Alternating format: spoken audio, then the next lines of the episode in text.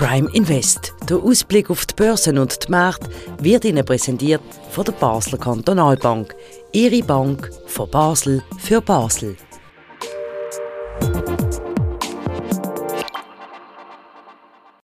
Wie geht es weiter nach dem Bankenbeben? Über das werden wir heute reden in der neuesten Folge vom Prime Investment. Und damit ganz herzlich willkommen zu der neuesten Sendung. Mein Name ist Christian Keller und wir zeichnen das Gespräch auf, wie immer am 4. Nachmittag am Montag im Handelszentrum von der Basler Kantonalbank. Mein Gast, auch diesmal, der Sandro Merino, Anlagechef von der Basler Kantonalbank. Ganz herzlich willkommen. Guten Tag, Herr Heller. Schön sehen wir uns wieder, wo wir uns das letzte Mal gesehen haben, schon ein Zeitchen her, zwischen Ostern gesehen und vorher haben wir eine Sendung ausfallen lassen. Hat es die Credit Suisse noch gegeben, jetzt gibt es die Bank nicht mehr. Meine Frage an Sie, was ist da aus Ihrer Sicht als erfahrener Finanzanalyst eigentlich passiert? Ja, ich würde sagen, es ist eine unerwartete Entwicklung. Wenn Sie mich jetzt vor einem Monat gefragt hätten, ob äh, Credit Suisse äh, in Gefahr ist, unterzugehen, hätte ich gesagt, nein hätte ich auch gesagt, nein. Äh, sie ist sicher äh, angeschlagen gewesen, äh, mit äh, Verlust unterwegs und äh, mit vielen Skandalen, wo man ja äh, jetzt in der letzten Woche im Detail nochmal diskutiert hat. Also eine, eine angeschlagene Bank, wenn man so will, aber sehr gut kapitalisiert mit einer hohen Bonität und ähm, dann halt eine Verkettung von unerwarteten Ereignissen, äh, ausgelöst durch äh, Bankenkrise in den USA, also durch einen Anfang von einer Bankenkrise, wo aber doch eine massive Intervention von der US Notenbank äh, gebraucht hat. Also man ist relativ schnell so weit gegangen in den USA und hat alle Spareinlagen pauschal garantiert. Also der größte Hammer im Werkzeugkasten fast. Das ist ja sehr beunruhigend, dass man das einfach so gemacht, so schnell, oder? Das ist ja nicht viel passiert. Es sind einzelne Banken gewesen. Das sieht man jetzt im Nachhinein, aber natürlich im Moment, wo das in den USA losgegangen ist, äh, ist so der Geist von der Finanzkrise wieder äh, umgegangen in den Finanzmärkten. Und dann äh, kommt halt Credit Suisse als bereits angeschlagene Bank, die seit äh, Oktober vom letzten Jahr äh, massive Geldabflüsse schon hat, also kein Bankrun, aber besorgniserregende äh, Kundenabflüsse bereits ab Oktober vom letzten Jahr und dann natürlich äh, einen rapiden, äh, eskalierenden Vertrauensverlust, vor allem natürlich, weil in dem Umfeld von so einer sich äh, potenziell anbahnenden Finanzkrise, wo der keine war, aber in dem, in dem Geist, sie haben natürlich alle Banken ihre Liquidität äh, zurückgezogen von, von der Credit Suisse. Und äh, wenn man so will, äh, hat man zwar schnell reagiert, aber eigentlich auch zu spät äh, reagiert, wenn man die Bank noch hätte retten, hätte man müssen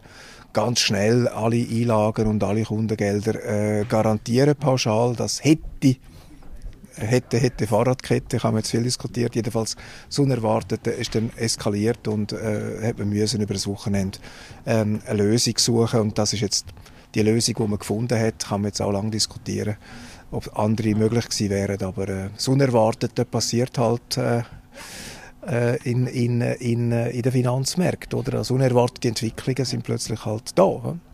Gut, aber jetzt mal aus Sicht von der Kleinanleger. Es gibt unzählige Finanzanalysten, die ständig wöchentlich Einschätzungen machen, wie sie Titel beurteilen, wo sie Chancen sehen, wo sie Risiken sehen. Korrigieren Sie mich, kein einziger von denen hat im Vorfeld gesagt, dass ein Credit Suisse so könnte kaputt gehen Da würde ich einfach fragen, wie viel wert ist denn das Ganze mit diesen Finanzanalysten? Wie viel ist es überhaupt wert? Wie viel Sicherheit habe ich als Kleinanleger, dass ich da nicht trotzdem voll in den Hammer reinlaufe?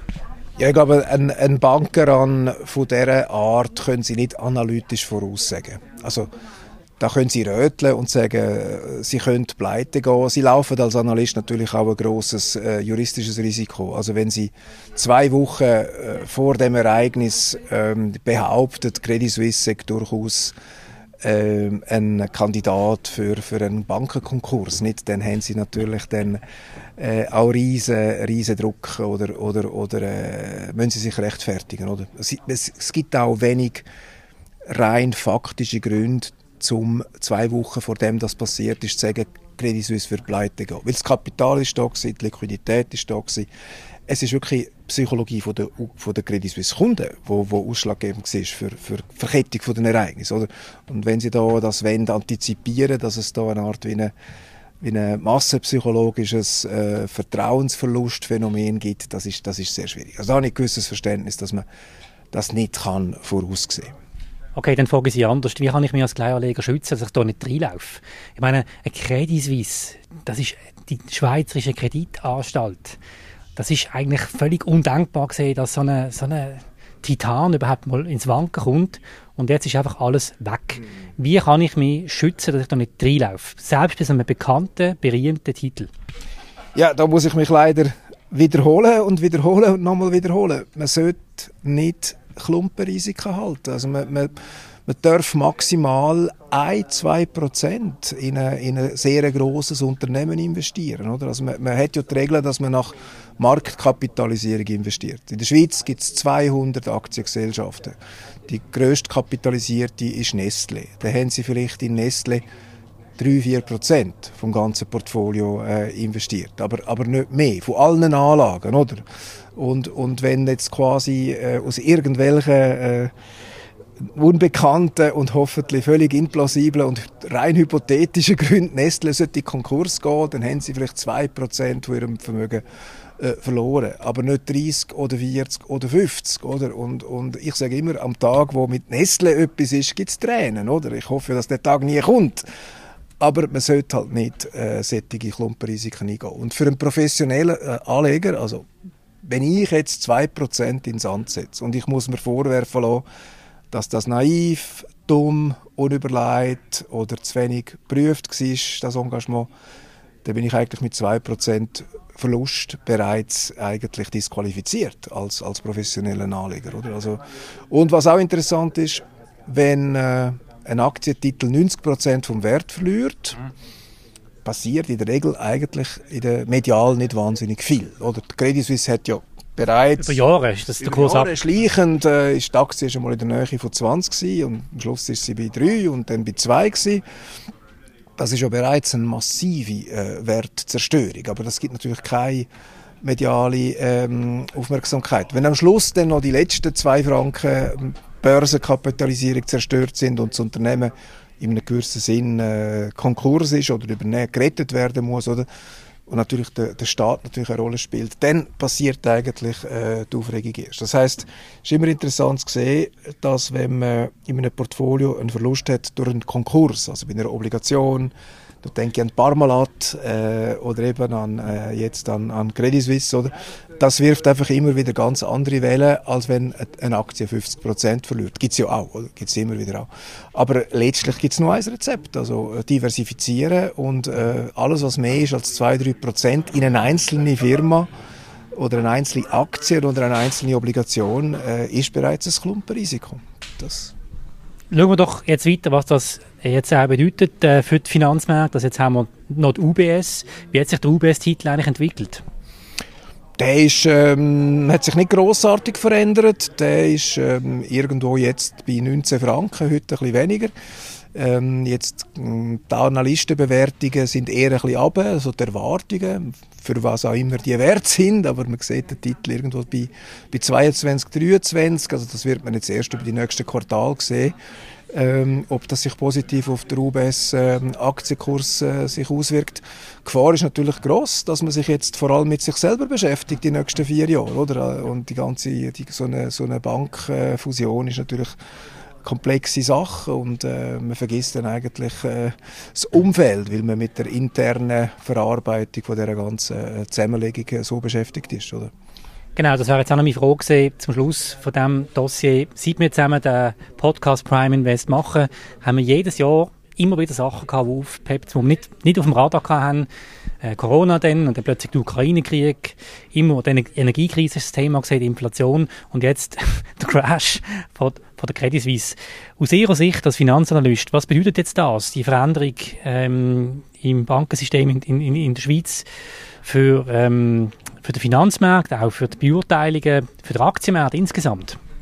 Also ich, ich bin ja mal Finanzanalyst gewesen, aber jetzt bin ich ja Anlagechef. Das heißt, äh, ich kann eigentlich für konkrete Anlageentscheidungen verantwortlich sein, oder? Und mit unseren Anlagestrategien sind unsere Kunden dieses Jahr äh, 4% plus mit ausgewogen. Also trotz allem, äh, was jetzt äh, da Negatives äh, über Finanzmärkte äh, diskutiert wird und zu Recht natürlich, äh, ist man das Jahr im Plus mit äh, breit diversifizierten Anlagestrategie mit Fokus Schweiz ist man 4% im Plus. Letztes Jahr hat man natürlich äh, viel verloren, das Jahr davor hat man sehr viel gewonnen. Also man, ist eigentlich das Jahr relativ zufrieden mit dem Anlageergebnis, vorausgesetzt eben, man hat, man hat äh, keine, keine Klumpen gehabt. Oder? Also in dem Sinne, so, so schlimm äh, ist das nicht. Aber jetzt habe ich die Frage vergessen.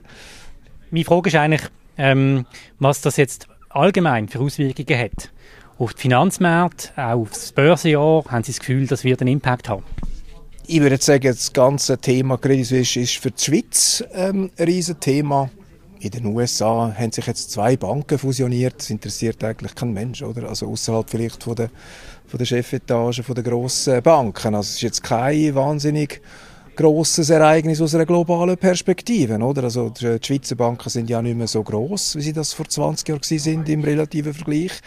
Also dürfen wir jetzt das Ganze auch nicht äh, überschätzen in der, in der Bedeutung, die das jetzt für den globalen äh, Finanzplatz hat. Es sind zwei mittelgroße Banken, die fusionieren und äh, die UBS ist vielleicht noch, noch ein grösser, aber die amerikanischen Banken, die grossen, die sind dann schon Kategorie 10 mal höher kapitalisiert, oder? Also das ist dann, äh, muss man auch sehen, oder? Also das ist auch nicht so äh, eine, eine Riesengeschichte. Und für den Anleger, wo, wo breit diversifiziert ist und äh, irgendwie im Bereich 0,2 Prozent in Credit Suisse investiert hat, ist das eigentlich von der gesamten Entwicklung von der, von der Performance von der Anlagen Rundungsfelder, oder? Also das, das wäre die richtige Anlagestrategie, wenn man so investiert ist. Also will da nicht despektierlich sein äh, gegen Leute, die das Geld verloren haben mit Credit Suisse, aber man muss sich halt immer bewusst sein, der Ratschlag ist immer, in Index zu investieren, breit diversifiziert zu investieren und, und keine spezifischen Risiken einzugehen. Oder? Für die wird man halt nicht äh, kompensiert. Für die Wette ich mache jetzt 40 Prozent in einen Titel, weil ich das Gefühl habe, der ist jetzt weiß ich wie gut in den nächsten fünf Jahren. Kann man machen, aber es gibt keine systematische Kompensation für, für Konzentration. Also ist eigentlich keine, keine gute Idee, wenn man rational anlegt. Oder? Das ist leider so, ja. Also Konsequenzen, würde ich sagen, sind für die Schweiz, für den Schweizer Finanzplatz. Das ist vielleicht denkbar äh, eine schlechte Werbung. Und ich glaube, dass auch Kunden und Anleger sich doch auch mehr Gedanken machen, wem vertrauen wir unser äh, Geld an, was machen die, was haben die für eine, für eine Geschäftspolitik äh, und, äh, und wie sicher ist das Geld. Jetzt bei Wertschriften ist, ist der Konkurs von der Bank ja eigentlich egal, weil es ist ja außerhalb von der Bilanz von der Bank, oder? Bei, bei Konti sieht es anders aus. Und dann glaube ich, ähm, ist es letztlich äh, ja, ein, ein Unfall. Äh, wo jetzt alle ein bisschen ratlos dastehen und sich fragen, wer ist die schuld. Aber äh, das Parlament hat die Rahmenbedingungen geschaffen, wo das nicht haben können abwenden. Also das ist das Parlament verantwortlich gewesen. Die FINMA hat im Rahmen von ihren Kompetenzen agiert, wahrscheinlich die Kompetenzen so weit ausgeschöpft, wie sie das äh, hat äh, dürfen. Das Credit Suisse Management hat versucht, die Situation zu verhindern ist dann aber überrollt worden durch Ereignisse, die sie letztlich auch nicht in ihrer Kontrolle hatten. Sie sind halt schon angeschlagen gewesen. Wahrscheinlich im Nachhinein hat man natürlich immer äh, tausend äh, gute Ideen, aber äh, das hilft jetzt wenig.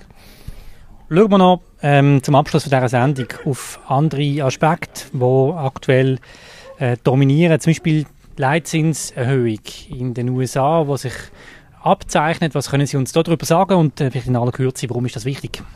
Jawohl, in den USA kann man sagen, dass die, die vorläufig letzte Erhöhung ähm, im, am 3. Mai schon könnte erfolgen Vielleicht kommt noch eine, aber es könnte auch schon die letzte sein. Dann sind wir bei äh, 5, 5,25 Prozent irgendwo, gut 5 Prozent und vielleicht geht es noch 5,5, aber es ist jetzt absehbar bis zum Sommer, dass äh, der Zinserhöhungszyklus von der US-Notenbank abgeschlossen ist. Oder? Für äh, für die Europäische Zentralbank äh, geht das noch ein bisschen länger. Das äh, dürfte aber auch äh, Richtung äh, 3,5, 4 äh, Prozent gehen. Und für die Schweiz sind wir Ende Jahr vielleicht in der Nähe von 2 Prozent. Also noch ein, zwei Schritte. Und dann ist halt abwarten angesagt, ob die Inflation jetzt wirklich äh, nochmal signifikant fällt. Ähm, der Schweiz sind wir ja schon äh, unter 3 Prozent. Sind wir nicht so weit weg von einer normalen Inflation in der Nähe unter 2%, aber vielleicht in der Nähe von 2%. Aber in der Eurozone sind schon noch einige Fragezeichen und auch in den USA ist, ist noch nicht ganz klar, wie schnell das die Inflation zurückgeht. Also jetzt ist die Hoffnung seitens äh, von der Zentralbanken, dass, dass das langt, dass die Zinserhöhungen ausreichend sind, das sind nicht ganz sind begründete Hoffnungen. Und auch bei den Aktienmärkten, die sind ja dieses Jahr ja.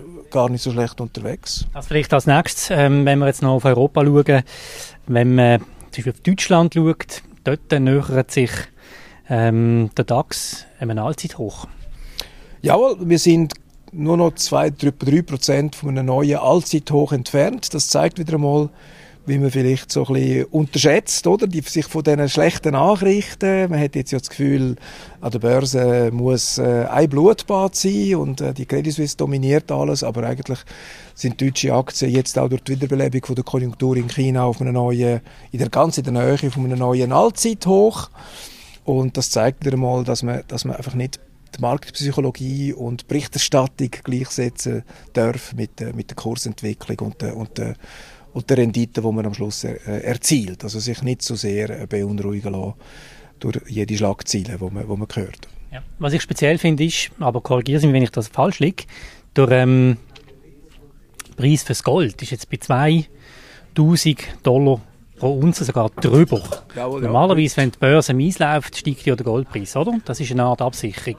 Jetzt haben Sie aber gerade erzählt, wie in Deutschland äh, die Aktientitel aufgehen in der Bewertung.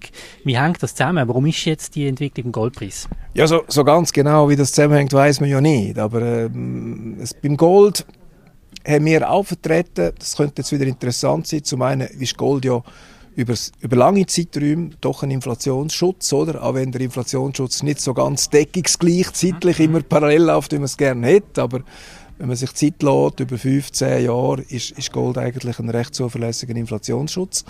Und zum anderen zahlt Gold ja keine Zinsen. Also solange Zinsen rasant steigen, ist vielleicht Gold nicht so attraktiv. Wenn aber absehbar wird, dass der Zinsanstieg äh, wieder äh, fertig ist und dann vor allem wieder zurück könnte kommen, was ja äh, in den nächsten Jahren einpreist ist, dann ist Gold wieder attraktiv. Immerhin ist die Inflation letztlich immer noch höher als die Leitzinsen. Also wir haben real, ökonomisch gesehen, immer noch äh, eine lockere Geldpolitik. Und ähm, in dem Sinn ist der Inflationsschutz immer noch das Thema, oder? Weil die Zinsen nicht so hoch sind, dass sie die Inflation wirklich äh, vollständig kompensieren.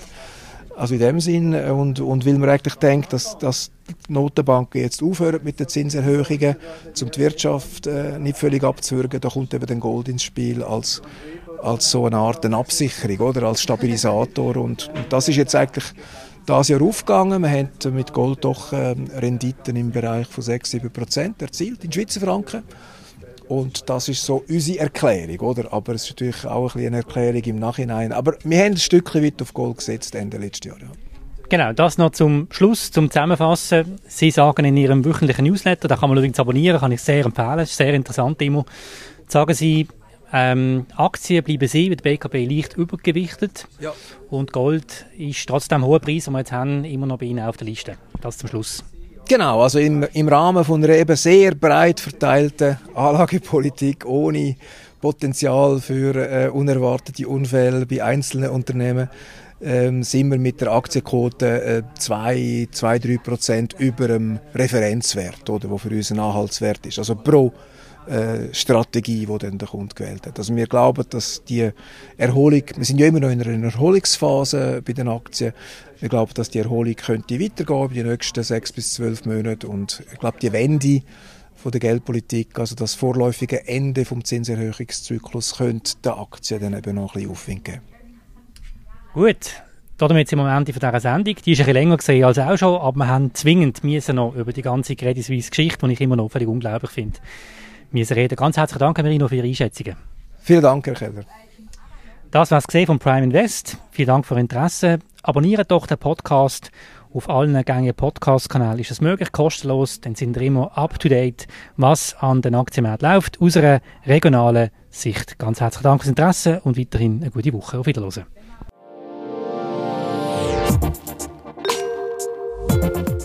Prime Invest. Der Ausblick auf die Börsen und die Märkte wird Ihnen präsentiert von der Basler Kantonalbank. Ihre Bank von Basel für Basel.